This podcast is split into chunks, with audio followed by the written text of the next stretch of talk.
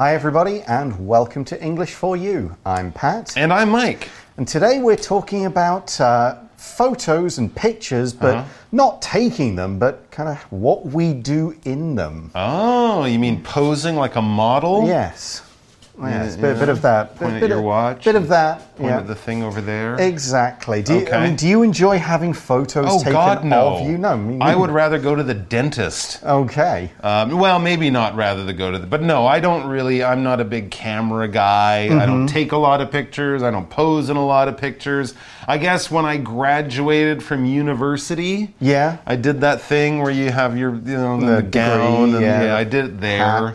Wedding photo? No. I never did any proper official. Never did the official ones. I saw a guy and he was standing by a highway near Elan with a saxophone, and I don't think he played saxophone, and it was August, and he was wearing a silver suit, and I kind of thought, I don't really want to do that. I think there's other things I could do. So no, I don't really pose a lot, but one good thing is that I think for most people these days, posing in that formal kind of way is a very unusual thing. We probably have more pictures taken of us now than any time in history, but in most of them we want to kind of look natural, right?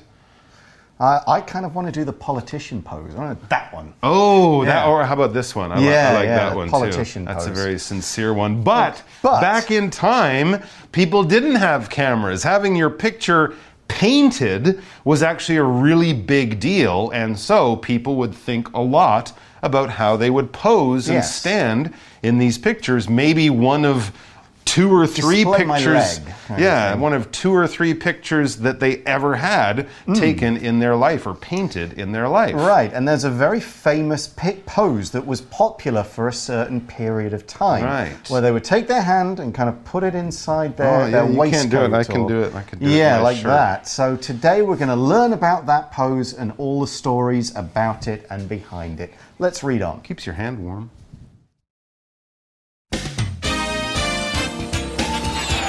Reading. The story behind the famous hand-in-waistcoat pose. Take a look at some 18th century portraits, and you might notice that the subjects all look respectable and noble. One technique was employed by painters to achieve this. It's called the hand-in-waistcoat pose. You can see this pose in many famous paintings of the period.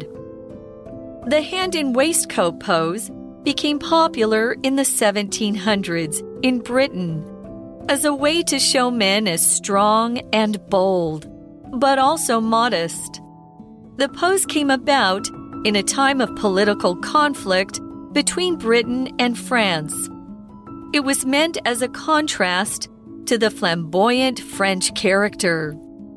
However, the best-known subject to be shown in the hand-in-waistcoat pose was actually a Frenchman, Napoleon Bonaparte.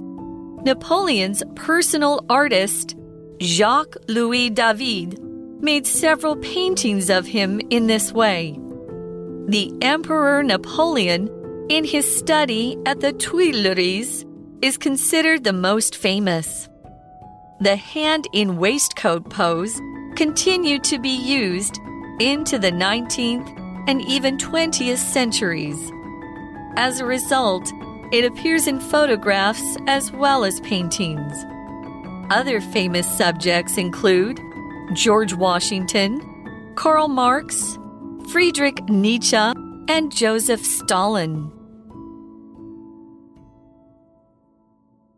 So the article begins by saying, take a look at some 18th century portraits, and you might notice that the subjects all look respectable and noble. That's how you'd want to look, right? That's how you want people to think of you.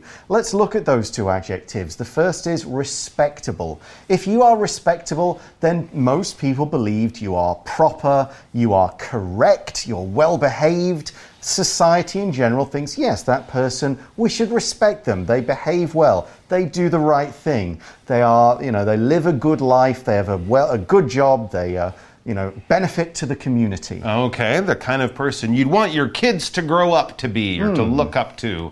And if you're really respectable and probably rich and fancy and maybe even have some kind of family connection to the royal family or something, you might even be noble. But we can also use noble just to talk about the kind of person who always does the right thing. They're always honest. They always, you know, stick to their word. They always follow the rules and kind of that kind of thing. Similar to respectable, but maybe even a little fancier. They went to all the right schools and have all those special family connections. Kind of a very respectable VIP in some kind of way. So a lot of people look like this, but how and why?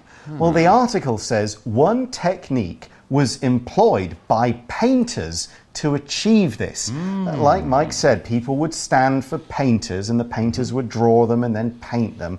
And to make these people, even if they weren't respectable and noble, at least look it, they used a particular technique. A technique is a method of doing something using some kind of special skill that you've learned and developed over time. We've done lessons in the past about writing techniques, things you can do when you're writing to achieve a certain effect. A painting technique. How can I make this area look light and this area look dark? What can I do while I'm painting to make that guy look noble?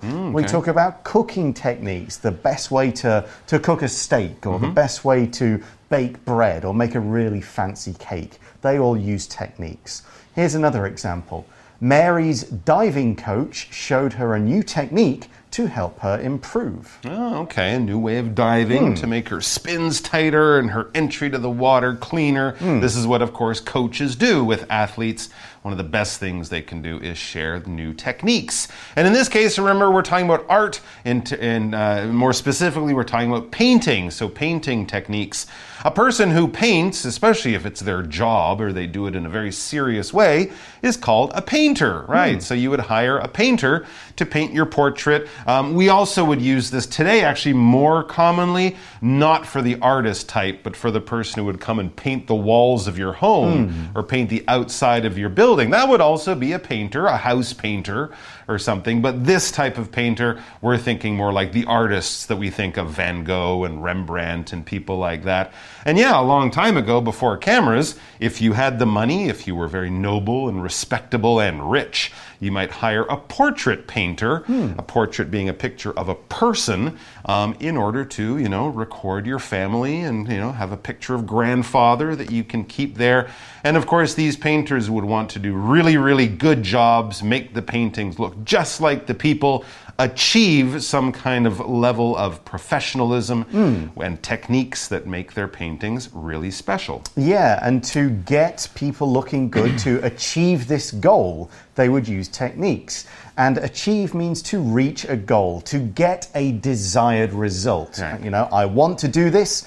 I want to achieve this thing, and when you've done it, you say, I have achieved it, I've completed it. We usually use it about difficult stuff. You don't say, I brushed my teeth this morning, I've achieved something. That's quite an achievement. Yeah, I put on my clothes, I achieved getting dressed. Okay, now we use it for accomplishing a difficult goal, something that's a challenge, something that isn't easy. For example, Miles has worked really hard to achieve the position of general manager of the company. Okay. So what is this technique that they used? Well, it's called the hand-in-waistcoat pose. The hand-in-waistcoat pose. That's what they called this technique and this style of posing in these old paintings. Okay, so this word pose is a word we can use to talk about the position you put your body in when someone is taking your picture. Models will have to learn how to pose in order to kind of show the clothes that they're wearing very well. You might pose with your friends in a different way. We can use it as a verb. To put your body in that position is to pose, and then that position you are holding That is oppose. So it's the same type of idea. We're either doing it or we're talking about what we're doing. But in all of these cases, generally for a picture, for a painting, for some kind of performance of some kind where people will look at you, you want to put your body in the nicest, most interesting, most attractive position that you can. You want your pose to be just perfect. For example, the tourists struck poses in front of Rome's famous Trevi Fountain. Maybe some of them were, doing things with their fingers. Maybe some of them were standing there like proud Romans. Who knows? But these are the positions they put their bodies in to take that wonderful picture.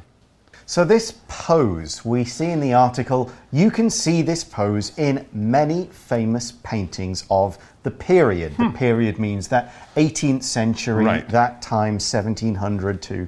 1800s. Late into the mid to late 1800s. Yep. And these are in paintings, so a painter is a person who paints kind of as a career. A painting is a picture that is made with paints. That's right. The hand in waistcoat pose became popular in the 1700s in Britain as a way to show men as strong and bold, but also modest.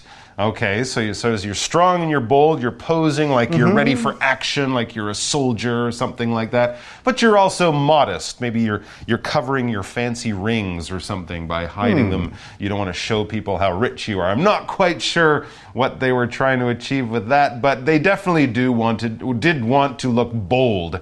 Anyone who's very powerful will want to look bold because it shows you're confident. You're not afraid of anyone. You're brave in some kind of way. You're not the kind of person who goes, I don't know, please leave me alone. No, you're the kind of person, I can take charge. Hey, everyone, follow me.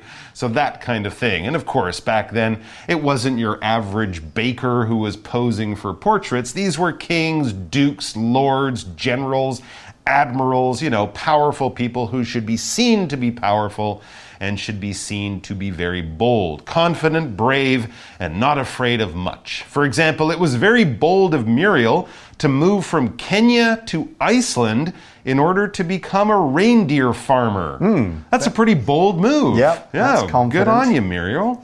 So they're also looking modest. Someone who's modest doesn't show off what they have. They don't show off what they can do. They're fairly humble about it.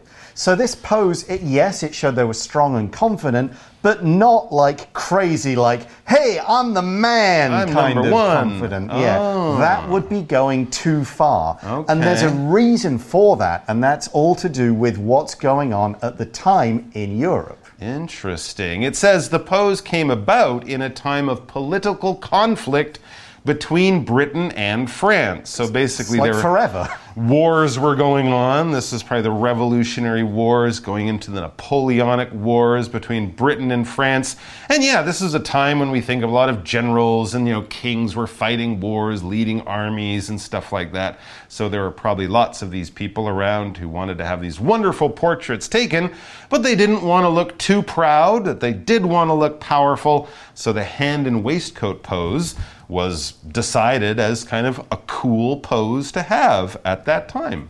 And we use that phrasal verb to come about to talk about things that kind of happen over time because of things that happened before. So events happen, stuff goes on, and then other things change or other things start to appear. For example, we could say the rising food prices that we have now came about because of the Russian war in Ukraine and also as the world is opening up from COVID. So those events happened and it led to other events happening. There's a kind of a connection, a line here between these things that happened in the past, causing things to happen in the present and the future. Things come about because they happen or occur. So this was to do with a political conflict. This pose came about due to a political conflict. A conflict is some kind of argument, disagreement, fight or war. And a political conflict would be to do with politics, with governments. This is when France was throwing off its kings and saying, we shall be ruled by the people. Right. And the UK or Britain was saying, no, we'll have a king, thank you very much. And they argued about it because the kings wanted to stay kings in Britain. They didn't want the people overthrowing them. And that led to a political conflict about government and how to govern. and eventually wars. Here's another way we could use political. I'm reading a really interesting political history of North and South Korea. So not about the people, the food, the countryside. It's the political history, the history of the governments, the leaders, how they interacted. Okay, and there was actually a political element to this pose. So the English people were posing in this sort of modest yet bold hand and waistcoat pose. And not only did they think it kind of looked cool to stand like that, of course, and we read it was meant as a contrast to the flamboyant French character. You know, those French, they're always being flamboyant. Well, actually, I can think of a portrait. I think it's Louis XIV. It was maybe, you know, 50, 60 years before. And he's standing there and he's got his leg out. He's got this beautiful cane. He's got rings on his fingers and his shiny silk clothes, you know. And then you think of the British guys, not so many jewels and diamonds, standing in a kind of a little more controlled, less sort of, hey, everyone, look at me, look how rich I am. That was the contrast that they were trying to go for. And a contrast is basically a state of being really different from something else. When you contrast things, that's the verb, it's kind of like comparing, showing how these things are different, and that is a contrast. If there's a big difference, there's a big contrast or big differences between these two things. And so the English style was a little more calm, a little quieter, and certainly not as flamboyant as that French style as shown by their kings and people like that. Yeah, if you are flamboyant, if that's your personality, you are attracting attention because of your confidence, your style, and your somewhat over-the-top behavior. Can be. Yeah, if you know, a lot of actors, performers, musicians, they will dress in a flamboyant way. Look at me, the star is here. Okay. Rather than a bit more modest, a bit more calm. So that was the contrast. And British people wouldn't have wanted to think, oh, we don't, that's going too far. What the French do, we're British. We do things in a different way. Interesting. And there we also had the term character. Now here it's not a person in a movie or in a story. That's a character in a story. Now here we're talking about basically a person's personality and the qualities that make up that personality. If you're flamboyant, if you're modest, if you're proud, if you're brave, if you're kind, these types of words that we use to describe when someone says, what are they like as a person? Not how tall they are, what color's their hair, no. About their personality, their emotions, what goes on in their mind, that kind of thing. We're talking about their character, the kind of person that they are, not necessarily just how they look. For example, Malcolm has a very friendly character, and that's one of the things that makes him a great salesman. I think great salesmen need to have a friendly character, have a patient character, have a calm character, you know, that kind of thing. Those are that's the type of person they are. Right. However, it's time to introduce something interesting. So this is a British pose. Right. I'm modest, I'm bold, blah, blah, blah. I'm from London. The British are doing it. Okay. But the article says, however, the best known subject to be shown in the hand in waistcoat pose was actually a Frenchman, Napoleon Bonaparte. Napoleon! Yeah, of course, the Emperor of France from the very early years of the 19th century for some 10 or 12 years. That's right. Napoleon's personal artist, Jacques-Louis David, made several paintings of him in this way. That's true. A lot of the famous paintings you've seen of Napoleon were painted by Jacques-Louis David, and in some of them, especially some of the most famous, he does have his hand in the waistcoat. He's copying that English pose. Interesting. Interesting. The article says, the Emperor Napoleon in his study at the Tuileries, that's the name of the painting. The Tuileries is kind of like a place where the government was at the time in France. It's a palace, The Emperor Napoleon in his study at the Tuileries is considered the most famous. Is that the one where he's kind of slouched in the chair? Yeah, or leaning on the table or something like that, I think. Oh, okay, right. So well, let's look at the language in focus for today based on that sentence. So here we're using the phrase, something is considered something. We can also say something is considered to be something. And this is used to show either a general opinion about a certain thing or a person's specific opinion about this thing. We can use other verbs in place of considered, like it's deemed to be something, it's believed to be something, it's felt or thought to be something. We can also use similar words like regarded as and other verbs like that. All of it is used to show opinions, beliefs, and feelings. Now, in the article, we're using the passive voice, which means we don't need to say whose opinion is being given. It's not important. We're just saying it is considered by most people, by many people, to be the most famous picture. Here's another example. Many people consider Cristiano Ronaldo to be the best soccer player in the world. Or in passive, Cristiano Ronaldo is considered to be the best soccer player in the world. And then we read the hand in waistcoat pose continued to be used into the 19th and even 20th centuries in the same way that pop stars are still doing moves that Michael Jackson made famous. Yep. Great men who came after Napoleon for many years continued to kind of copy the cool dude, Napoleon, who did this. And actually, it also, in an interesting way, this pose carried over from an older technology to a much more modern technology, but the pose was the same. Yeah, which is why the article says, as a result, it, the pose, appears in photographs as well as paintings. Yeah, photographs only started to become 1830, 1840, and of course going on to our modern era. But you will see people from just the past 100 years in the same pose, even though the pose started more than 200 years ago. Other famous subjects include George Washington, Karl Marx, Friedrich Nietzsche, and Joseph Stalin. That's right, the Russian leader during World War II. So maybe a guy who was alive when your grandparents were still, or great-grandparents were still around, they were still posing in that hand-in-waistcoat pose.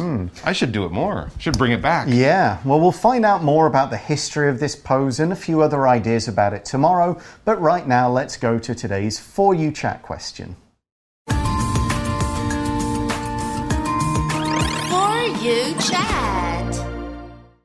So today's question is, what kinds of poses do you think are popular now? Ooh. I mean, the V sign, people still do the fingers. In Taiwan has never really gone out of fashion. That's a popular one. People do the heart. Yeah, right? Or they can do the Korean little, heart the thing. Finger heart thing, yeah, and of course the thing under the face. You know, you can do things like that. Also, I think some of the because we take so many photographs, especially people who like Instagram, we do other poses but without our whole body. And I'm thinking of the people who like will hold out something and shoot the background, or they have all their friends reach in with their glasses when they're at dinner and they take a picture up above. Now it's still a pose, but you're just using your hands or your arms or other body parts. So, but those are very common. And like almost any time, if I ever go to the beach in Taiwan, every 5 minutes you can see a group of people all jumping in the air while someone takes a photo. Right. They never stop. That's kind of a pose because they often do the same sort of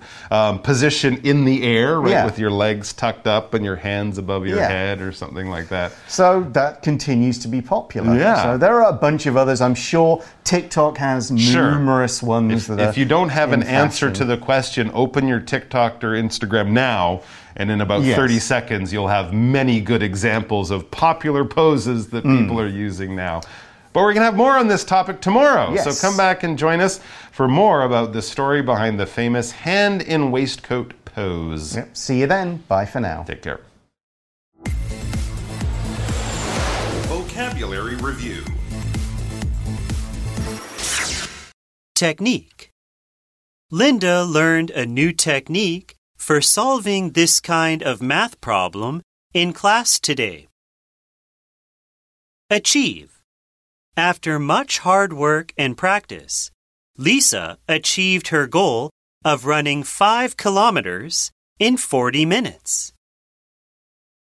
Pose. Gary asked the model to change her pose so that the light would shine through her hair. Bold. Everyone said Larry was bold to point out the teacher's mistake in the middle of class. political. The KMT and the DPP are the best-known Taiwanese political parties. Character. Politeness is an important part of the Japanese character, so it's rare to see a rude Japanese person. 小补帖 Respectable, noble, modest, contrast, flamboyant,